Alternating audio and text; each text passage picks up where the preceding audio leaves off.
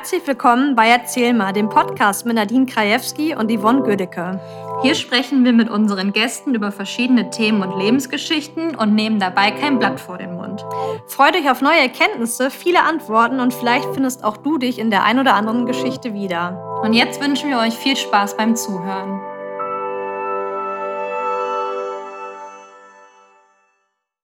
In der heutigen Folge sprechen wir einmal mit dem Dominik aus Essen.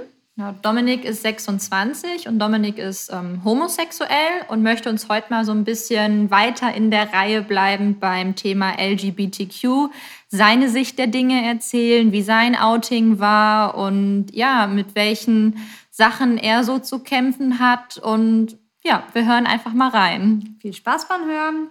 Hi Dominik, schön, dass du heute bei uns in der Folge bist. Geht's dir gut? Hello, danke erstmal, dass ich hier sein darf und natürlich, mir geht's super, die Sonne scheint, alles perfekt. Ne? Cool, wir freuen uns auf jeden Fall, dich dabei zu haben. Ähm, die, die uns ja letzte Woche gehört haben, die wissen ja immer noch, wir sind in dem LGBTQ-Thema.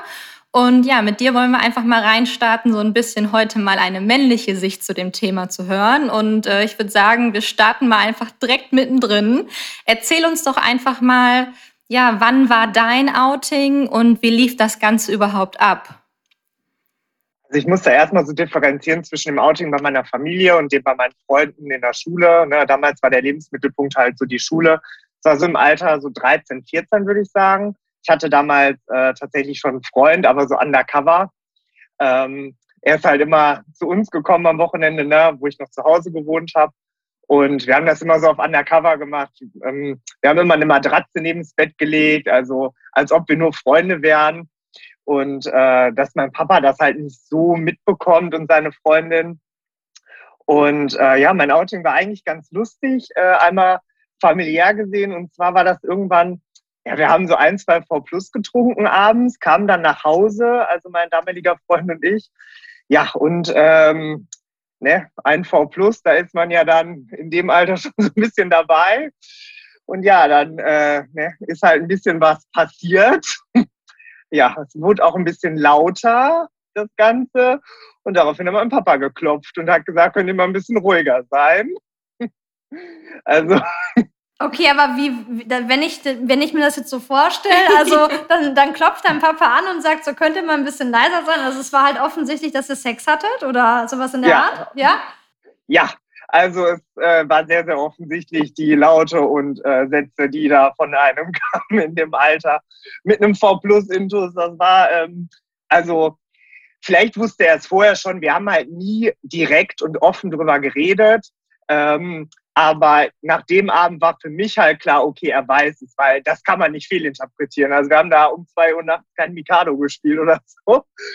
Und ähm, genau, und äh, das war eigentlich so mein Outing bei meinem Papa und das war dann ganz schön, weil ähm, mein damaliger Freund wohnte ziemlich weit weg und dann haben wir ihn nach Hause gefahren, mein Papa und ich.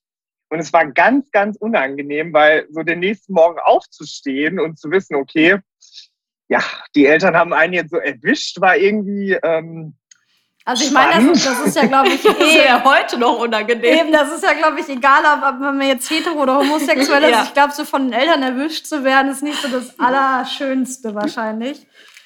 Nee, aber das ähm, war dann so, wir haben meinen Freund dann zum Bahnhof gefahren und äh, auf dem Rückweg war ganz süß, dann saß mein Papa und ich im Auto, als wir alleine wieder waren, dann hat er meine Hand genommen und gesagt, mir ist scheißegal, wen du liebst, was du liebst, Hauptsache du bist happy. Ach, süß. Ja. Also das ist ja, finde ich ja, finde ich echt cool, weil ich meine, zum einen, glaube ich, ist es für die Eltern so, wenn du 13, 14 bist und du erwischst dann erstmal deinen Sohn beim Sex und wie du schon sagst, wer hat er ja vorher wirklich damit, also das geahnt, weil ich glaube, sonst ist es doch noch mal was anderes dann zu sagen, ich dachte, da übernachtet ein Kumpel bei dir und plötzlich höre ich das. Ja, also es war schon, äh, Vielleicht hat er es vorher geahnt. Also ich glaube tatsächlich, viele Eltern ahnen es irgendwie vorher, da haben sie eine leise Ahnung. Äh, es war auch schon immer komisch vorher, weil ähm, er hat ihn immer zu Familienfesten eingeladen, zum Grillen und so.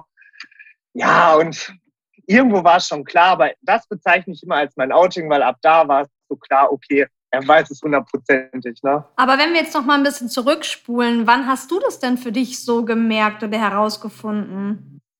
Und tatsächlich war das sehr, sehr früh. Also ich würde sagen, schon so im Alter von zwölfeinhalb, dreizehn tatsächlich. Ähm, ich bin damals ja auf unsere Schule gegangen, hatte schon immer sehr, sehr viele weibliche Freunde, Freundinnen. Und äh, ja, wie ich das gemerkt habe, irgendwie waren, ja, irgendwie jeder hat sich so für das andere Geschlecht interessiert. Alle haben dann irgendwie in den Pausen, so in dem Alter mit 13, so standen die mit ihrem Partner dann da in der Ecke und haben dann rumgemacht und so. Und ich halt gar nicht. Und da hat man sich irgendwann gefragt, hm, stimmt mit einem irgendwas nicht oder so? Und dann kam für mich irgendwann der Moment, und zwar haben alle meine Freundinnen geraucht und in jeder Raucherpause stand ich halt mit in dieser Raucherecke. Und da war immer so ein Junge. Und irgendwie, der hat mich so angezogen irgendwie. Und ja, dann fand ich den ganz toll, diesen Jungen, die ganze Zeit. Und äh, dann habe ich es mir irgendwann selber eingestanden. Das war so ein schleichender Prozess. Hast du denn mal irgendwie vorher, wenn du dir selbst auch die Frage stellst, hey, was stimmt mit mir eigentlich nicht? Hast du das nie, also hast du das nur mit dir selber ausgemacht oder hast du da mal irgendwie mit einem Kumpel, Freund, also mit deinem Papa ja scheinbar nicht, der hat es ja nur geahnt. Aber gab es da irgendwie mal jemand, wo du sagst, oder ich habe es gegoogelt oder, also weil ich finde das schwierig, wenn man das so selber so Stück für Stück realisiert, wie gehe ich dann damit um? Also spricht man darüber oder? Tatsächlich hat mir da die ganze Sache erleichtert. Ich wurde schon immer so erzogen. Also mein Papa hat da nie Unterschiede gemacht. Der hat da ganz offen drüber gesprochen. Das war nie ein Tabuthema.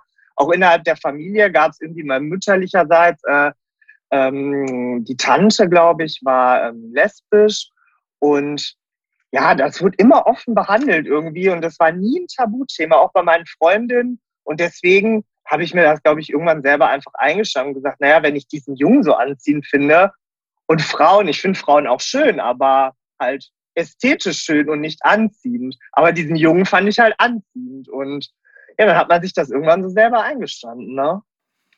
Und wie war das denn ähm, in deinem Umfeld? Also jetzt sagst du, ich finde es erstmal total cool, dass dann dein, dein engeres Umfeld, also deine Familie so offen damit umgeht, weil mhm. aus dem letzten Podcast haben wir halt auch schon erfahren, dass es auch nicht immer der Fall ist. Also da war, glaube ich, die Juli, die wurde sogar von ihren Eltern halt irgendwie rausgeschmissen. Mhm. Die musste, glaube ich, sogar von zu Hause ausziehen. Und das gibt einem ja auch erstmal eine ähm, absolute Rückendeckung. Wie war das dann in deinem näheren Umfeld? Gab es da Menschen, die nicht so positiv reagiert haben? Also ich muss sagen, kaum. Also im privaten Umfeld gar nicht tatsächlich, aber ich weiß auch, dass ich da in einer sehr privilegierten Lage bin. Also ich kenne ganz, ganz viele von meinen Freunden, die haben nicht so eine tolle Geschichte und haben nicht so eine lustige Geschichte wie ich. Aber äh, mein privates Umfeld wirklich allesamt, also selbst meine Oma hat mich am Arm gepackt und gesagt, Domi, wann stellst du mir endlich mal deinen Freund vor? Explizit Freund. und ähm, ich weiß aber auch, ich bin da super dankbar für. Die eins, das Einzige, was ein bisschen schwer war so in der ganzen Zeit, äh, war in der Schule tatsächlich bei den Jungs. In dem Alter mit so 13. Es war schon äh, schwierig gerade im Sportunterricht und Schwimmunterricht, wenn man sich umgezogen hat. Da kamen dann manchmal so blöde Sprüche, ja, und wir wollen uns nicht mit dem umziehen, weil ne, der guckt uns was weg oder ja, diesen Scheiß, den wahrscheinlich jeder kennt. Ähm, genau, das waren halt so blöde Sprüche, die mal kamen, aber jetzt so aus meinem wirklich engen Kreis nicht. Aber wie war denn dann so der nächste Schritt? Du hast gesagt, du hast dich bei deinem Papa geoutet. Und wann bist du dann so richtig, so dass du sagst, dann haben wir es die in der Schule mitbekommen, ähm, so über den familiären Kreis hinaus? Tatsächlich äh, habe ich das direkt in der Schule auch gesagt immer. Also ich habe gesagt, ich finde den Jungen toll und so, weil irgendwie, also bei meinen Freundinnen, die ich da in der Schule hatte, die kannte ich seit dem Kindergarten. Und ich hatte früher so ein Zöpfchen, ich habe mit Pferden gespielt früher und die haben es irgendwie geahnt alle. Und als ich dann irgendwann gesagt habe, dass ich diesen Jungen in der Raucherecke so toll finde, haben die alle gesagt, ja, wir wussten es ja eh schon seit Jahren. Hat dich das denn in der Schule dann irgendwie mitgenommen, dass du, weil oft ist ja auch so diese Bezeichnung, ey, der ist schwul, das ist schon wie eine Beleidigung oder ein Schimpfwort oder man wird halt einfach so betitelt. Jetzt gehört da ja schon ein ziemlich hartes Feld zu, dann zu sagen, ja, die haben mal im Schwimmunterricht gesagt, die wollen nicht äh, mit mir sich umziehen. Aber manchmal ist das, kann das ja auch schon ziemlich belastend sein. Hattest du da eine Phase, wo du sagst, boah, das hat mir jetzt echt zugesetzt? Also, es war so ein, es ist meistens beim Outing so ein schleichender Prozess. Man sagt nie meistens direkt, man ist schwul, sondern geht das meistens über den Umweg, man ist bisexuell, man steht auf beides. Und dann irgendwann grenzt man das weiter ein. Das ist bei ganz vielen Freunden bei mir auch so gewesen. Ähm, mitgenommen in der Schule hat mich das schon ein, schon etwas, weil, naja, es geht halt an einem nicht spurlos vorbei, wenn da irgendwelche Leute so dumme Kommentare ablassen. Aber Gott sei Dank, und ich glaube, das ist aufgrund meiner privilegierten Situation zu Hause mit meinen Freunden, die da wirklich krass zu mir gehalten haben, einfach bei mir schön gewesen, weil jeder Junge, der mal irgendwas Doofes gesagt hat in der Schule, hat direkt von meinen Freundinnen aber richtig Kontra gekriegt.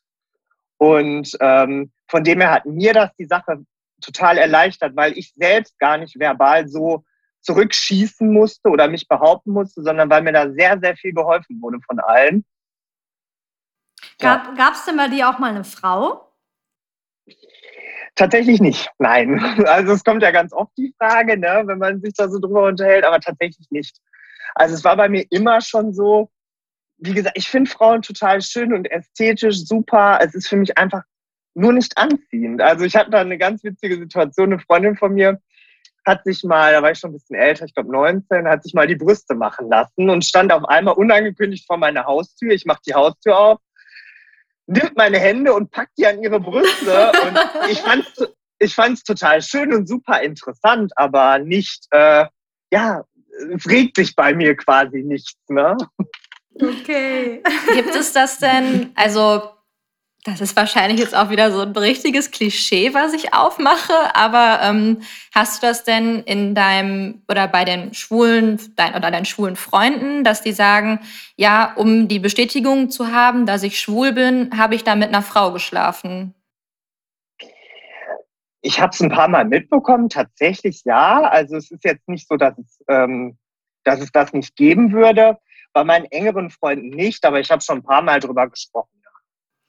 Wie ist das denn in der Partnerwahl eigentlich? Bist du jetzt ähm, jemand, der irgendwie auch online datet oder gibt es da ähm, Schwulenbars oder wie können wir uns das vorstellen? Wie findet man einen Partner? Also tatsächlich ist es super, super kompliziert zu daten, weil irgendwie vertreten alle, die ich so kennengelernt habe, die Auffassung, ey, ich will meinen Partner beim Bäcker kennenlernen, ihm fällt die Tüte runter, ich heb sie auf. So eine Cinderella Love Story aber ähm, jetzt so die Wunschvorstellung. Aber tatsächlich ist es halt nicht so einfach, weil ich meine, es ist einfach noch nicht sozial so anerkannt, wie wir es gerne haben wollten. Und nur wenn ich jetzt jemanden beim Bäcker toll finde, geht man nicht hin und sagt, ey, bist du schwul, ich finde dich toll. Das macht man einfach nicht, weil ja, ist halt unangenehm. Zurückweisungen oder halt auch Anfeindungen etc. Und äh, deswegen benutzen sehr, sehr viele Schwule, auch ich, Online-Dating. Ja, da hat man einfach diesen Kreis eingegrenzt. Da gibt es so spezielle Apps für, wo man sich anmelden kann, die ja teilweise auch sehr, sehr verrufen sind, weil es da teilweise nicht um Dating geht, sondern nur um Sex tatsächlich. Die gibt es auch bei Hetero. Ja? ja, es ist tatsächlich, also das Thema Gay-Dating ist sehr, sehr komplex und sehr, ja, also da kannst du, kann dir, glaube ich, jeder Schwule ein Lied von singen, weil es super anstrengend. Bei Tinder antworten die die Leute nicht, bei anderen schwulen Apps ähm, ja, schreiben kommt nur Sex, Fragezeichen, ja. Weißt du, was ich mal auch gehört habe? Ich war mal bei einem äh, Kölner Friseur, auch einem sehr bekannten, und der ist halt auch schwul und der, mit dem habe ich mich auch die ganze Zeit darüber unterhalten. Und er meinte aber, dass das bei Schwulen auch äh, oftmals so ist, dass ähm, die auch öfters mal fremd gehen. Also dass die das manchmal auch mit der, also da gibt es wohl auch mal so diverse Partys und da ist das wohl so ein bisschen gängiger, dass man mal da verschwindet und auf die Toilette und das ist nicht so, ja, ich sag mal so. Ähm, mhm. aber ich weiß, was du meinst, ähm, weil es gab doch hier die Sendung Prince Charming. Und mhm. da haben die auch darüber gesprochen, äh, dass es wohl total schwer ist, einen treuen schwulen Partner zu finden. Tatsächlich würde ich das auch so unterschreiben. Also natürlich nicht pauschalisieren. Es gibt so und so Leute. Ne? Ich vertrete immer die Auffassung, für mich, wenn du Single bist, mach, was du möchtest. Ähm, natürlich auch, wenn du vergeben bist. Wenn du einen Partner findest und ihr sagt, ihr wollt eine offene Beziehung, gibt es tatsächlich auch einige, die ich kenne. Ähm, ist auch total, ist auch nichts Schlimmes, wenn beide Partner damit einverstanden sind, völlig fein. Ne? Äh, ich habe damit immer nur ein Problem, wenn man äh, ja in einer Beziehung ist, sagt, man möchte treu sein und es halt nicht so passiert und man sich dahinter geht. Ich bin dafür, leb dich aus. Ne? Wenn du Single bist, leb dich aus. Und ja, wenn du einen Partner hast und sagst, du möchtest treu sein, dann sei auch wirklich ehrlich. Aber das Problem, was ihr angesprochen habt, ähm, ja, mit, Treu, äh, mit Treueproblemen, das habe ich schon ganz, ganz oft gehört und ich glaube, da kann euch wirklich jeder ein Lied von singen. ähm, wie ist es denn so, jetzt mal angenommen, also ich meine, man wird ja in der Schule aufgeklärt und so weiter und man geht ja immer nur von einem unterschiedlichen Geschlechtsverkehr aus, also von Mann und Frau. Warst du da irgendwie nervös vom ersten Mal? Wusstest du sofort, was zu tun ist? Weil es ist ja schon anders, als man das sonst vielleicht aus was weiß ich, irgendwelchen Pornos, die man sich anguckt oder woher auch immer halt kennt? Tatsächlich war ich super aufgeregt. Also ich war auch total am Zittern, weil äh, ich hatte damals, es war noch vor meinem ersten Freund, von dem ich euch vorhin erzählt habe, also vor meinem Outing noch, da hatte ich halt jemanden, äh, wir waren nicht zusammen, aber es war halt so eine Dating-Geschichte und ich bin halt zu ihm und es war Weihnachten, ne, total schön alles, draußen so kalt, also so ein kleines Fenster auf und also so eine richtige Traumvorstellung. Und dann kam es halt zum ersten Mal und ich war richtig am Zittern. Und ähm, Gott sei Dank war er schon ein bisschen erfahrener und hat mir dann gezeigt, so wo lang es geht quasi. ähm, aber ja, man ist schon sehr aufgeregt, ja. Hast du da dann auch Angst vor Ansteckung? Also ich meine, man hört ja immer wieder, wenn man äh, homosexuell ist, man darf kein Blut spenden und ne, dies nicht und das nicht und HIV ist die ähm, homosexuellen Krankheit. Ähm, hast du da Angst vor?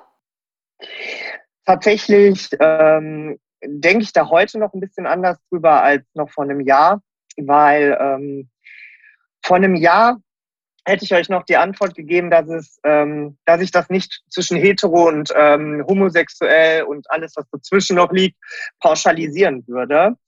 Ähm, ich finde es sehr, sehr schwer zu sagen, naja, nur weil du schwul bist, musst du mehr aufpassen. Ich finde, jeder, egal ob hetero, homo oder irgendwas dazwischen, sollte aufpassen, sollte sich schützen. Aber ähm, ich weiß nicht, ob ihr das mitgekriegt habt oder ob euch das was sagt, aber diese ähm, äh, PrEP-Pille, sagt ihr euch was?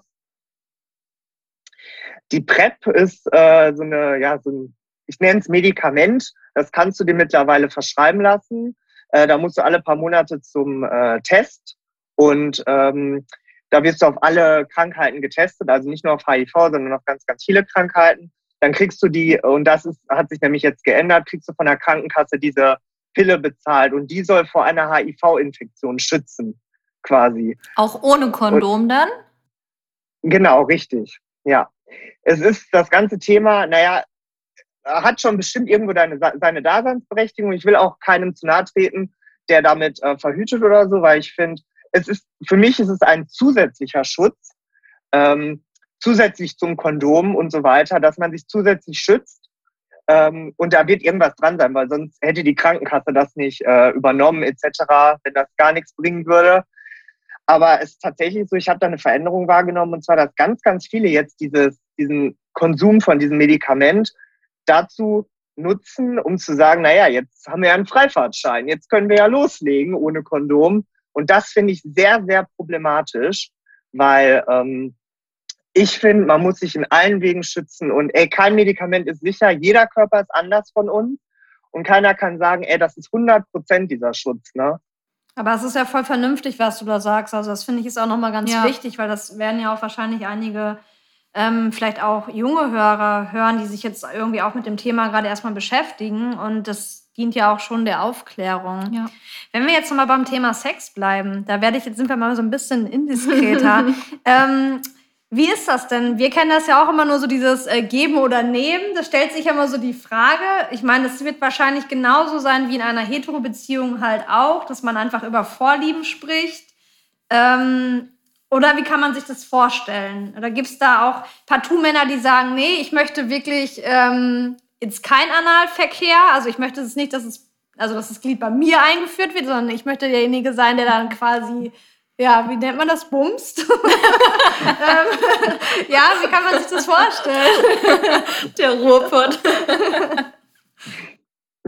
Ja, also tatsächlich gibt es da alle Abstufungen, die ihr euch vorstellen könnt. Genauso wie beim Thema Sexualität und Geschlecht gibt es tausend verschiedene Möglichkeiten und Varianten.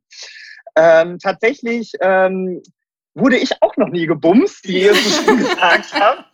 Also ich war bis jetzt halt auch nur aktiv, weil es mich halt einfach nie gereizt hat. Für mich war immer so der Punkt, okay, ich brauche dafür Vertrauen. Also wenn ich jetzt mit einem Partner langfristig zusammen wäre, ähm, würde ich das Vertrauen aufbauen. Und wenn er das will, dann würde ich das auch irgendwie tun. Ne? Bis jetzt ist es immer daran gescheitert, dass äh, ja, viele meiner Ex-Freunde fremdgegangen sind und dann hat sich die Sache meistens mit dem Vertrauen dann erübrigt irgendwann. Aber ich kenne da ganz viele. Ich kenne Leute, die mögen überhaupt keinen Analsex. Ich kenne Leute, die sind nur aktiv, die sind nur passiv. Ich kenne Leute, die sind beides. Und Fetische und so weiter. Also das ist so breit gefächert tatsächlich, das kann man nicht pauschalisieren. Also es ist dann ähnlich, wie wir es auch mit Julie und mit äh, Marie gesprochen haben, dass es eigentlich halt, weil wir stellen uns das als hetero Frauen ja immer vor, okay, ne, äh, Vagina, Penis, ne, rein, raus, so, das ist ja für uns unsere Art und Weise des normalen Sex, sag ich mal, aber Sex ist ja halt auch sehr umfangreich, also Sex hatten die beiden auch gesagt, es kann ja auch natürlich ähm, oral einfach halt sein. Das, ne, das ja. gehört dann, das ist dann für euch auch quasi Sex, richtig? Naja, das differenzieren alle. Also ich sage immer, sobald du irgendwie das Geschlechtsteil vom anderen irgendwie berührst oder damit interagierst, dann ist das für mich Geschlechtsverkehr irgendwo. Für viele nicht tatsächlich. Für viele ist dann nur dieser Analsex Geschlechtsverkehr, wenn du sie fragst. Ähm, für mich fängt es da schon an. Tatsächlich ist aber auch ganz witzig, dass diese Sache, also dieses aktiv-passiv-Ding, was ihr angesprochen habt, tatsächlich auch diese Dating-Welt von Schwulen und, ja, von Schwulen und ganz vielen anderen Sexualitäten sehr beeinflusst, weil ähm, das schränkt die Partnerwahl nochmal ein. Also wir haben quasi einen kleinen Kreis, aus dem wir auswählen können, sag ich mal, aus Schwulen und dann wird dieser Kreis nochmal eingeschränkt, wenn man jetzt zum Beispiel einen Partner sucht und einem ist Analsex total wichtig, weil das essentiell ist für einen selber, für eine Beziehung, ja, dann suchst du dir aus diesem Pool von Schwulen ja nochmal nur noch die Passiven raus. Und das werden dann nochmal weniger quasi, ne? Versteht ihr, was ich meine? Das heißt, das klärst du beim Daten dann ab? Also, dass du wirklich fragst, hör mal, bist du der aktive oder der passive Part? Weil ich finde, wenn ich jetzt so von mir selber ausgehe, man datet, man lernt sich kennen und man landet irgendwann im Bett. Da spricht man als hetero Mensch ja gar nicht drüber ähm, was das für Vorlieben sind. Das kommt ja meistens erst in der tieferen Beziehung, dass man überhaupt über das Sexualleben spricht. Also klärt ihr das dann vorher? Tatsächlich ja, weil es wäre sehr, sehr unangenehm. Also das macht, da habe ich auch noch nie erlebt, dass jetzt einer dann im Bett auf einmal fragt, bist du aktiv oder passiv oder was magst du denn so? Weil dann irgendwie ist irgendwie, also bei mir wäre da auch schon alles vorbei und ich würde sagen, auf Wiedersehen, ich esse ein Croissant oder so. Okay, krass. Ah, aber äh, finde ich, also das finde ich krass, weil das waren eigentlich immer so die, das war immer so meine mhm. Hauptfrage, wie ihr das so kommuniziert. Also geht man einfach so davon aus, ähm, klärt man das dann, wie gesagt, beim Daten, aber wenn man das schon alles vorher macht, ist es irgendwie, finde ich ehrlich gesagt, viel einfacher. Ja, aber ja. ich frage mich ja sonst auch, also bei uns gibt es ja nur den einen Weg, der Mann in die Frau, aber bei Männern, wer nimmt jetzt wen? Also Tatsächlich gibt es da aber auch, also in, in mehreren von diesen Apps, die für Schwule halt sind, die sind auch rein für Schwule oder halt auch für äh, ja, Transmenschen oder so. Also da gibt es ganz, ganz viele. Ähm, aber da kannst du deine sexuelle Position meistens auch angeben, wenn du möchtest. Also tatsächlich in so Dating-Profilen steht dann tatsächlich drin, naja, ist er aktiv, ist er passiv, ist er beides? oft auch, wie groß sein Penis ist, ob er unbeschnitten oder beschnitten ist. Fetische kannst du angeben, wenn du möchtest. Ja, und dann ist nicht bei allen Profilen, zum Beispiel Tinder natürlich nicht, aber ähm, ja, da gibt es halt Seiten, wo du das machen kannst und tatsächlich äh, ja, kann man dann danach auch filtern, wenn man denn möchte. Hast du mal einen gedatet, der so einen absurden Fetisch hatte, dass du gedacht hast, so, ach du Scheiße, ich muss hier weg? Und tatsächlich tue ich mich mit absurd immer ganz, ganz schwer, weil ich finde, jeder, gerade bei uns, also ich bin immer ein Verfechter davon, zu sagen, ey, wir wollen Toleranz, also gib Toleranz. Für mich ist wirklich alles, was Menschen machen, in Ordnung. Ähm, es gibt ja halt immer neue Fetische. Momentan ist so, ich bin auch viel äh, auf Partys oder in, in schwulen Bars etc. unterwegs und ähm, da ist jetzt so, ja, alltagsfähig würde ich es mal nennen geworden. Und zwar, vielleicht habt ihr das mal gesehen, dass äh, ja junge Männer, junge Schwule oder teilweise sogar auch hetero Frauen, habe ich auch schon gesehen, sich eine Hundemaske aufsetzen. Nennt sich dann manch Puppy Play oder Pup Play.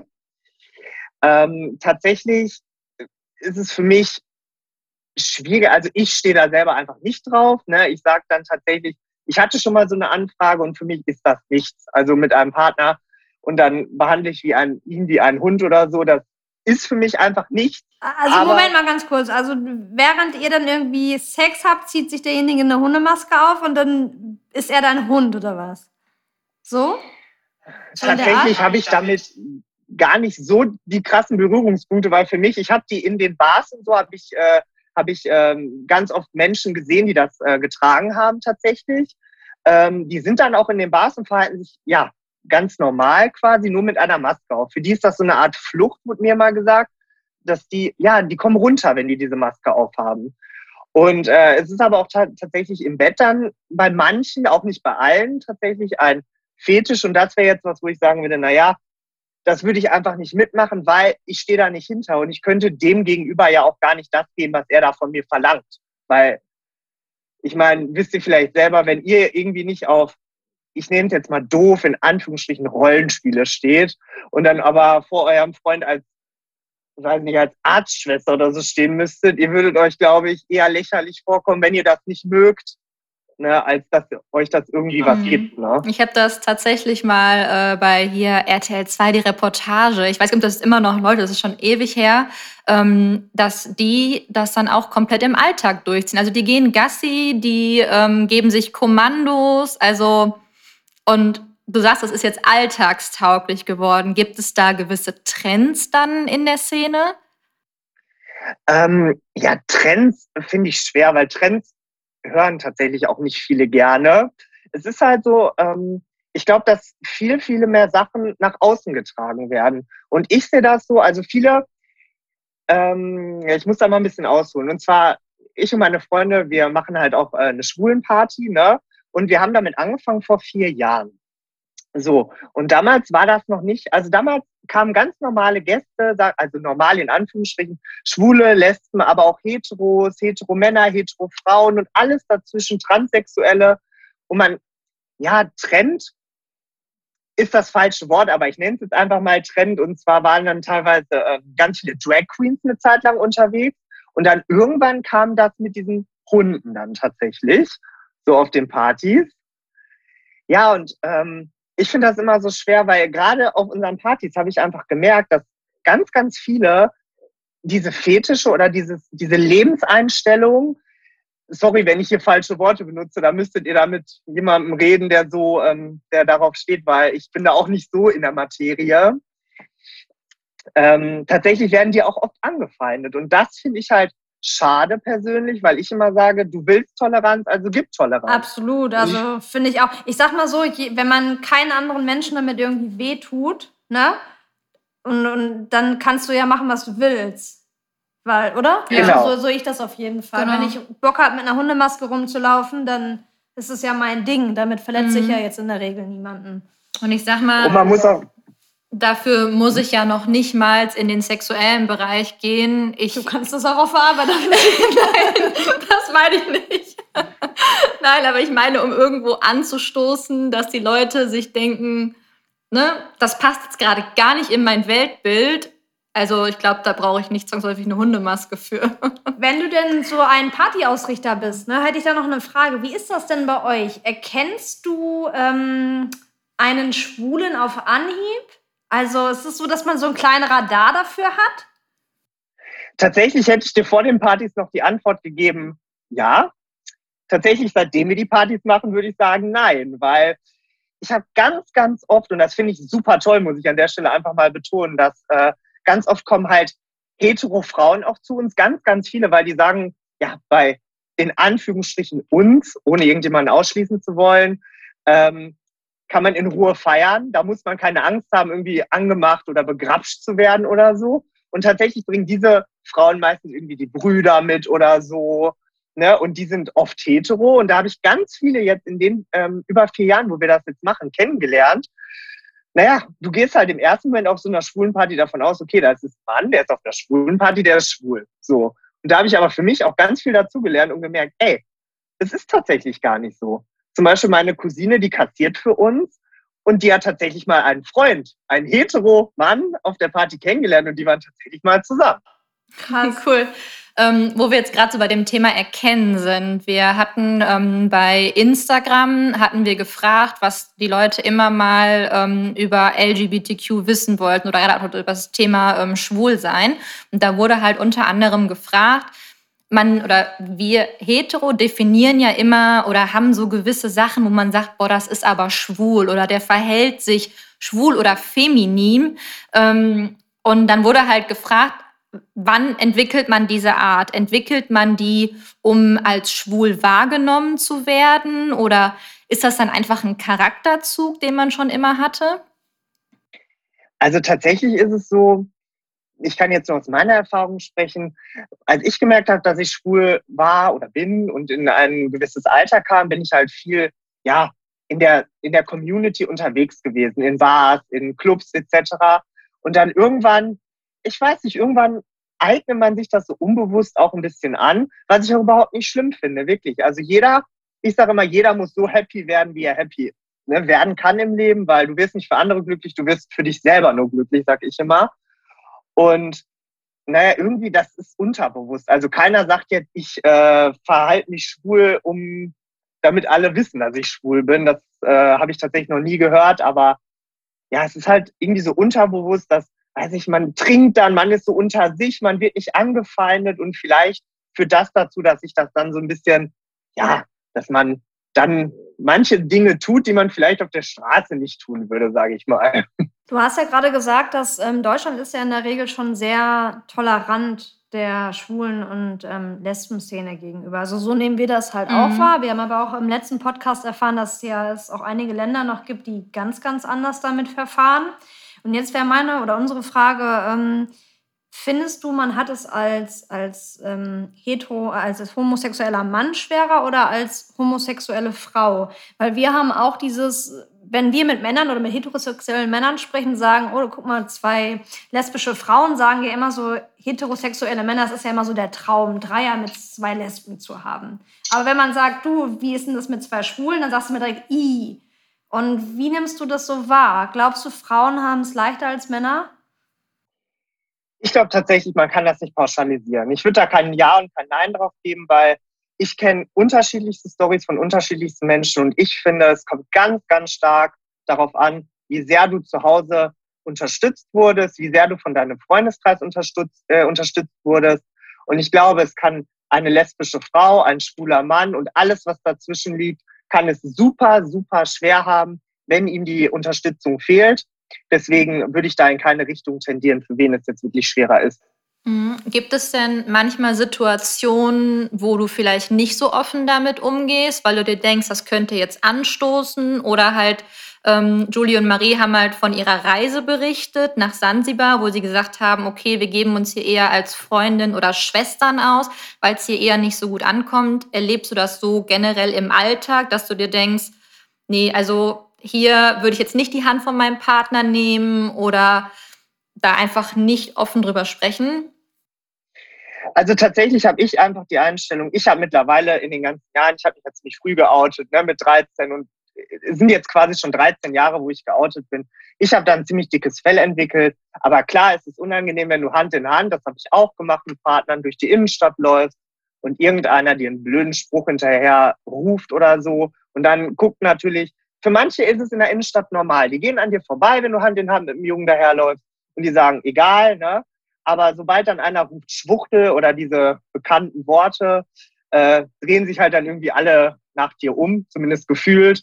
Und dann ist es klar, es ist super unangenehm. Und deswegen wollen dieses Händchen halten tatsächlich ganz, ganz viele Schwule nicht. Ähm, was ich auch irgendwo nachvollziehen kann. Wie gesagt, ich gehe damit offen um, ich denke da anders, weil ich denke mir, lass die Leute reden, du musst glücklich werden und nicht die Leute, wenn sie dich sehen. Ne? Aber tut das dann nicht irgendwie auch weh? Weil ich finde, irgendwie eine, man versteckt sich ja dann doch. Also wenn du gerade sagst, dass viele Männer das eigentlich dann nicht wollen, weil sie dann vielleicht sich dadurch verletzt fühlen, wenn man irgendwie diese Schimpfwörter auch entgegengebracht bekommt. Das persönlich finde ich jetzt zum Beispiel schon wieder total erschreckend. Dass ähm, man dann, dann doch nicht so seiner Identität, sag ich mal, nachgehen kann. Also das ist ja auch so ein bisschen von uns die Aufgabe, dass wir da ja. hingehen, einfach mehr Aufklärung schaffen wollen und auch vielleicht mal sprechen wollen, wie du dich oder ja, wie man sich damit halt fühlt. Tatsächlich fühlt man sich dabei einfach beschissen. Also man kann es nicht anders sagen, auch wenn man ein dickes Fell hat. Keiner kann mir sagen, dass es einem total Schnuppe ist, wenn da irgendeiner einem hinterher ruft. Das ist es keinem. Aber ähm, man geht weiter und es ist einem egal. Aber es gibt halt ganz, ganz viele, die das super krass verletzt, was ich echt auch nachvollziehen kann. Und da kann ich nur an jeden appellieren, der vielleicht auch diesen Podcast hört. Deswegen finde ich das auch so toll. Einfach auch in der Innenstadt einfach mal Zivilcourage zeigen, wie man das vielleicht auch tut, wenn mal jemand, weiß nicht, wenn man sieht, dass sich zwei Leute in der Innenstadt kloppen, dann mischt man sich ja auch ein. So. Und wenn ich höre, dass irgendeiner einem hinterherruft, du Schwuchtel oder scheiß Lesbe oder was es da für dumme Schimpfworte gibt, man muss es ja wirklich dumm nennen, weil es für mich einfach nur dumm ist, dann ähm, würde ich doch jeden bitten und jeden engagieren, sich da einfach mal einzusetzen und einfach mal zuzurufen, irgendwas, ein Gegenspruch oder so, um diese Personen, die wirklich in einer Minderheit sind und die sich in dem Moment vielleicht auch in die Ecke gedrängt fühlen, einfach zu unterstützen. Ne? Das finde ich total super, also den Appell, weil ich finde, das hört man eigentlich viel zu selten, weil man sich da vielleicht auch in dem Moment gar nichts bei denkt, dass das halt wirklich verletzend in dem Moment ist, weil wie du sagst, bei einer Schlägerei geht jeder irgendwo dazwischen, wenn da Streitigkeiten sind oder wenn da sich irgendwie welche anzocken. Aber wenn man irgendwie eine Beleidigung zugerufen bekommt, da passiert in der Regel gar nichts. Das ist ja grundsätzlich die Art und Weise von Diskriminierung, ne? sei es jetzt auch dieses Thema Rassismus oder Hautfarbe, dass man dann sagt, was weiß ich, du, äh, keine Ahnung, du das N-Wort ne, nutzt oder wie auch immer, oder halt auch gegen Schwule und gegen Lesben. Ähm, ja, ja, da auf jeden Fall wirklich unser Appell an alle Hörer, wenn ihr das hört, ähm, da stehen wir auf jeden Fall für ein und bitten dann auch das von, von Dominik auf jeden Fall aufzugreifen. Und tatsächlich finde ich es super wichtig, wir wollen normal gelten. Wir wollen nicht, was weiß ich, wir wollen nicht durch die Innenstadt mit einer Regenbogenflagge laufen und sagen, ey, wir sind, das ist nicht unser Ziel. Unser Ziel ist es, dass wir durch die Innenstadt laufen, mein Partner und ich, wir laufen durch die Innenstadt und keiner, wir sehen, dass sich keiner umdreht, keiner tuschelt, ach, die sind schwul oder was weiß ich, sondern dass die Leute vorbeilaufen und uns genauso wahrnehmen wie ein heterosexuelles Paar und sagen, ey, okay, ist halt normal. Ne? Aber was würdest du sagen? Ist das immer noch, ähm, jetzt bist du ja schon seit 13 Jahren geoutet, merkst du da tatsächlich eine Veränderung in den Jahren? War es vor zehn Jahren krasser? Haben sich vor zehn Jahren, sage ich beispielsweise mal, ähm, zehn Leute umgedreht und jetzt sind es nur noch drei oder wie nimmst du das wahr? Ähm, tatsächlich ist es, ja, es ist ein zweischneidiges Schwert, weil es kommt immer darauf an, wo du unterwegs bist, auch in welchen, äh, in welchen Städten. Zum Beispiel, wenn du durch Köln läufst, habe ich die Erfahrung gemacht, dass es tatsächlich normaler ist, als jetzt hier zum Beispiel in der Essener oder in der Bochumer Innenstadt. Ähm, weil es in diesen Riesenmetropolen, die halt auch ja, für die Community bekannt sind und für die CSDs, ähm, dass es da ja schon ein bisschen mehr angekommen ist. Ähm, aber ich tue mich schwer damit zu sagen, es ist besser geworden, weil ich finde, was du gerade angesprochen hast mit Rassismus äh, und so weiter, das sind halt, die Gesellschaft wird immer, immer weiter sensibilisiert. Aber ich finde, diese Sensibilisierung, die spaltet auch irgendwo. Weil dann gibt es Leute, die das total bescheuert finden ich sage immer, du steckst nicht in den Schuhen von diesen Menschen. Wenn ich jemanden, wenn ich tusche, also wenn ihr zum Beispiel mich in der Innenstadt sehen würdet und tuscheln würdet, oh, der ist schwul und so, ihr meint das vielleicht gar nicht böse, aber bei mir kommt es an und verletzt mich in dem Sinne, versteht ihr? Und ähm, das meine ich mit dieser Sensibilisierung. Ich finde das einfach wichtig, dass jeder einfach sich mal überlegt, ey, versetz dich mal in die Situation, wie möchte ich denn behandelt werden, wenn ich der Gegenüber bin. Egal, ob ich jetzt schwul bin oder ob es Thema Rassismus geht oder so, ne? Ähm, findest du dann gerade so, dass die Medien da mehr in die Verantwortung gerückt werden müssten und halt gerade vielleicht, also findest du zum Beispiel so Sendungen, wie gerade schon angesprochen, Prinz Charming, eher unterstützend in dem Bereich oder vermittelt das ein falsches Bild und drückt wieder in irgendeine Schublade rein? Ähm, tatsächlich finde ich die Formate super. Ich finde auch super, dass es das gibt. Ähm, klar, jede Show hat irgendwie Kritikpunkte und so weiter, aber ich finde, wenn wir über das konkrete Beispiel Prince Charming sprechen, also die Macher von Prince Charming bemühen sich schon immer sehr, Diversity zu zeigen, also wirklich zu zeigen, ey, es gibt Schwule, die schminken sich gerne, sind aber schwul, sind nicht Drag Queen oder so, die holen sich Drag Queens rein, die holen sich farbige Menschen rein, was ich auch super wichtig finde. Und ich finde, die Macher geben sich schon extreme Mühe tatsächlich. Aber ich würde da auch einfach mal ähm, ja, an jeden appellieren, der in solchen Shows mitmacht, tatsächlich auch mal zu überlegen, wie gebe ich mich denn da? Weil ich finde, klar, du musst glücklich sein und so weiter, aber diese ganzen, zum Beispiel in der letzten Staffel fand ich das ganz extrem, diese krassen Lästereien und so. Da sitze ich halt auch als Schwuler zu Hause und denke mir so, ey, muss das jetzt im Fernsehen sein? Irgendwie, dass man sich da gegenseitig zerfetzt in so einer Show. Oder ähm, ja, da war so ein Bodyshaming-Kommentar zum Beispiel. Da sitzt du vorm Fernseher und ich finde, wir sind die, die Toleranz immer fordern. Und dann sitzen da irgendwelche in Shows und sagen, ey, weiß nicht, nimm mal ab oder friss ein Salatblatt mehr. Ich finde das so, ja, bescheuert, muss ich ganz ehrlich sagen. Deswegen einfach mal reflektiert auch handeln, weil man repräsentiert Dinge, finde ich. Und da muss man auch mit einem Beispiel vorangehen. Du hast ja auch eine relativ hohe Reichweite schon auf Instagram und siehst du auch, dass du da eine gewisse Verantwortung hast? Ähm, tatsächlich ja, was ich immer versuche zu vermitteln, ich möchte mit Instagram kein Geld verdienen oder so. Ich bin jemand, ich möchte Spaß vermitteln. Bei mir ist das ganz wichtig. Ich möchte Normalität vermitteln. Ich möchte nicht äh, jeden Tag posten, ich bin schwul übrigens und gehe jetzt einkaufen, sondern ich möchte vermitteln, dass es normal ist wir, äh, wir führen ein normales Leben, wie ihr auch. Wir gehen einkaufen, wir gehen shoppen, wir gehen, weiß ich nicht, wir, wir machen Sport und so weiter. Und ich versuche mit meinem Profil einfach die Leute ja so ein bisschen die Normalität äh, zu zeigen und so ein bisschen auch zu zeigen, naja, wie bunt ist denn unsere Welt eigentlich? Weil viele nehmen das ja gar nicht so wahr und ich liebe es. Deswegen bin ich auch kein Fan davon, so einen, so einen klaren Feed zu machen bei Instagram. Ich möchte, dass die Leute Spaß haben, wenn sie mein Profil ansehen und dass sie sehen, aha, die Welt ist vielleicht ein bisschen größer als das, was man in der Schule mal so beigebracht kriegt vielleicht. Hast du denn da auch, weil da haben wir halt auch mit äh, Julie und Marie drüber gesprochen, hast du da vielleicht auch manchmal welche, die dich anschreiben und ähm, um Tipps fragen zum Thema Outing oder wo lerne ich Leute kennen oder ich habe gemerkt, dass ich schwul bin, wie soll ich damit umgehen? Tatsächlich hatte ich das einmal und äh, es war halt auch tatsächlich für mich sehr erschreckend, weil er mir dann seine Geschichte so ein bisschen erzählt hat. Ja, und da habe ich mich echt schon aufgrund meiner Outing-Geschichte sehr privilegiert gefühlt und habe da echt, also ich habe echt mit ihm gelitten, weil der hatte so ein Elternhaus, das war echt, hat nicht so positiv darauf reagiert.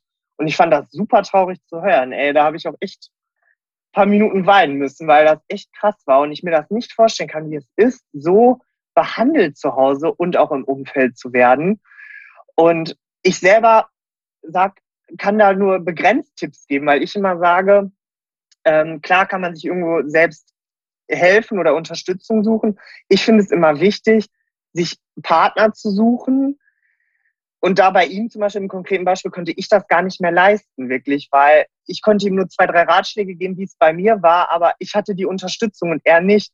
Und deswegen habe ich ihm Ratschläge gegeben, tatsächlich mal bei professionellen Organisationen zu nachzufragen, weil ich finde, man darf das nicht unterschätzen, gerade auch das Thema, was es psychisch mit dir macht, wenn du so behandelt wurdest in einer Phase, wo sich dein Körper und dein Geist entwickelt, finde ich es wichtig, sich da betreuen zu lassen und zu sagen, es ist normal, sich betreuen zu lassen. Hm, absolut. Ich hatte das vorhin auch nochmal nachgelesen und ich fand das mega erschreckend, dass einfach, ähm, ich glaube, über 60 oder 70 Prozent der Elternhäuser ihr Kind aufgrund ihrer sexuellen Orientierung entsprechend verstoßen. Und das, wie du gerade auch schon sagst, man darf das nicht unterschätzen, wie so diese psychische Belastung ist, weil tatsächlich das Suizidrisiko ähm, dadurch drei bis viermal höher ist als bei heterosexuellen Menschen. Ich finde das super, super erschreckend, muss ich ganz ehrlich sagen. Und ich kann wirklich nur an jeden ähm, ja, an jeden appellieren, der irgendwie sich in dieser Situation befindet und nicht weiß, wie er damit klarkommen soll. Sucht euch Hilfe. Es ist nichts Abnormales. Wirklich, es ist das Normalste von der Welt, weil jede Beleidigung macht irgendwas mit eurem Körper. Und der eine kann besser damit umgehen, der andere schlechter. Und das liegt an keinem einzigen da draußen, sondern es ist, ja, es ist, ja, vorbestimmt von Gott gegeben, wie man auch immer sagen möchte, wie dein Körper darauf reagiert. Und es kann dich ganz entscheidend beeinflussen, wenn du dir keine Hilfe suchst. Und wenn du sagst, ich mache das alles mit mir selber aus, kann das richtig Probleme geben hinterher. Hast du denn noch mal so zum Thema Outing, hast du denn da vielleicht noch mal einen Tipp, wenn man als Mann vielleicht so ein bisschen zwischen den Stühlen steht, sage ich mal? Also würdest du den Tipp auch geben, ja, wenn du jetzt nicht weißt, ob Mann oder Frau oder vielleicht doch beides, einfach auch mal einfach beides auszuprobieren, oder? Nur halt ehrlich zu sein. Ich glaube, das ist auch wichtig. Na, ehrlich zu sich und auch ehrlich wieder zu den anderen. Tatsächlich finde ich äh, das ganz wichtig und ich finde auch, es ist egal jetzt, ob es nur wegen äh, ist, um etwas auszuprobieren. Allgemein, wenn ihr merkt, ihr möchtet irgendwas nicht, sei es im Bett oder es ist doch nicht so toll, wie ihr euch vorstellt, brecht es ab und sagt, ich möchte das nicht. Das finde ich wirklich wichtig. Ne? Wir haben noch ähm, eine Frage für dich und zwar, wir haben äh, immer Buchtipps für unsere, also ich weiß nicht, bist du so der, die Leseratte? Oder ähm, bist du mehr jemand, der Podcast hört? Weil wir fragen halt immer zum ähm, Abschluss nach einem Buchtipp oder nach einer Podcast-Empfehlung. Tatsächlich äh, kann ich euch kein Buch empfehlen, aber ich würde super, super gerne mal einen Film empfehlen. Wenn ja. Das okay ja. Und zwar kann ich jedem nur empfehlen, ähm, gerade auch Eltern, weil, wie das vielleicht vorhin schon rauskommt, ist, finde ich es super, super wichtig, diesen Rückhalt zu haben von der Familie und von Freunden. Und ich finde es wichtig, aufzuwachsen und ja, mit Normalität aufzuwachsen, dass man nicht sagt, das ist was Abnormales oder so, sondern dass man normal damit aufwächst. Und ich kann jedem nur den Film empfehlen, vielleicht kennt ihr den Prayers for Bobby. Nee, mhm. Tatsächlich nicht. Sagt euch nicht? Nein. Ist tatsächlich ganz, ganz harter Tobak. Und ich würde es nicht nur den Menschen empfehlen, die sich outen wollen, sondern vor allem den Eltern und vor allem dem Umfeld von allen Menschen, wo sie vielleicht vermuten, okay, da könnte irgendwas sein oder so. In dem Film geht es halt darum, da ist ein Junge, der ist schwul. Die Mutter, äh, die Mutter ist äh, religiös und halt dementsprechend sehr, sehr intolerant äh, dem ganzen The Thema gegenüber. Äh, das Umfeld ist feindlich und schlussendlich, nach einer langen Story, begeht der Junge halt Suizid. Und es äh, ist eine ganz, ganz bewegende Geschichte tatsächlich. Und ich kann das jedem mal nur empfehlen, weil wenn man diesen Film sieht, finde ich, reflektiert man, egal in welcher Position man sich befindet, sein Verhalten wirklich krass. Und in dem Film war es, ja, hat diese schöne Wendung noch genommen, weil die Mutter wurde dann schlussendlich nach dem Suizid leider viel zu spät, aber wurde dann zu einer schwulen Aktivistin und ähm, hat dann die Community unterstützt und ist dann mit auf diesem äh, CSD-Marsch gelaufen, hat da Schilder hochgehalten. Leider viel zu spät, aber es ist tatsächlich eine wahre Geschichte auch. Ne? Es ist nichts Erfundenes oder so. Und ähm, ich finde das wichtig, weil äh, da sieht man einfach mal, was das mit Menschen macht. Ne? Mhm. Wo es den Film? Bei Netflix oder? Oder? Boah, das, ich weiß es gar nicht mehr. Ich habe den jetzt schon vor langer Zeit und ich hatte mir den tatsächlich mal gekauft. Also Prayers for Bobby auf jeden Fall. Genau, richtig. Der Film heißt so und ich finde den wirklich super. Es ist klar, es ist harter Tobak, ne? Ähm, aber da macht man sich einfach wirklich mal Gedanken und nicht nur in der Situation, wenn man sich outen möchte, sondern einfach wirklich in jeder Situation. Und wirklich der Appell an alle Eltern, geht damit offen um, versucht eure Kinder zu unterstützen, weil dann wird sich euer Kind auch optimal entwickeln und selber glücklich werden. Und ich glaube auch, gerade wo wir so beim Thema Erziehung halt sind, ich glaube, vielleicht hinterfragt man dann auch mal so den einen oder anderen Satz, den man einfach so raushaut, wo man so sagt, so komm, stell dich nicht so an, Jungs weinen doch nicht. Oder bist du Mann oder Maus? Oder nee, wenn man allen durch den Spielzeugladen vielleicht geht und man sagt, nee, das ist jetzt ein Mädchenspielzeug und äh, Jungs spielen noch nicht mit Puppen. Also dass man da einfach schon der Entwicklung freien Lauf lässt und vielleicht irgendwie sagt, ja, wenn jetzt aber, weil niemand würde vielleicht was dagegen sagen, wenn das Mädchen mit einem Auto spielen möchte, aber ein Junge, der eine Puppe oder der Mamas Nagellack ausprobiert, ähm, der wird direkt wieder so, ja, willst du, dass dein Sohn mal schwul wird? Also ich sage immer, und das hat mein Papa auch immer gesagt, möchtest du, dass dein Kind lächelt, frei aus dem Herzen lächelt und sagt, ich bin glücklich mit meinem Leben? Oder möchtest du, dass es hinter vor, vorgehaltener Hand lächelt irgendwie und eigentlich traurig ist, obwohl es, ja, obwohl er halt lächelt?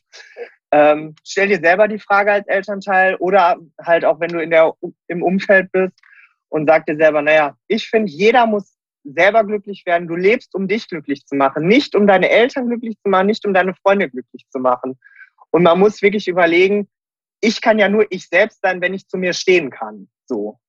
Und das sollte man wirklich in den Fokus rücken, finde ich.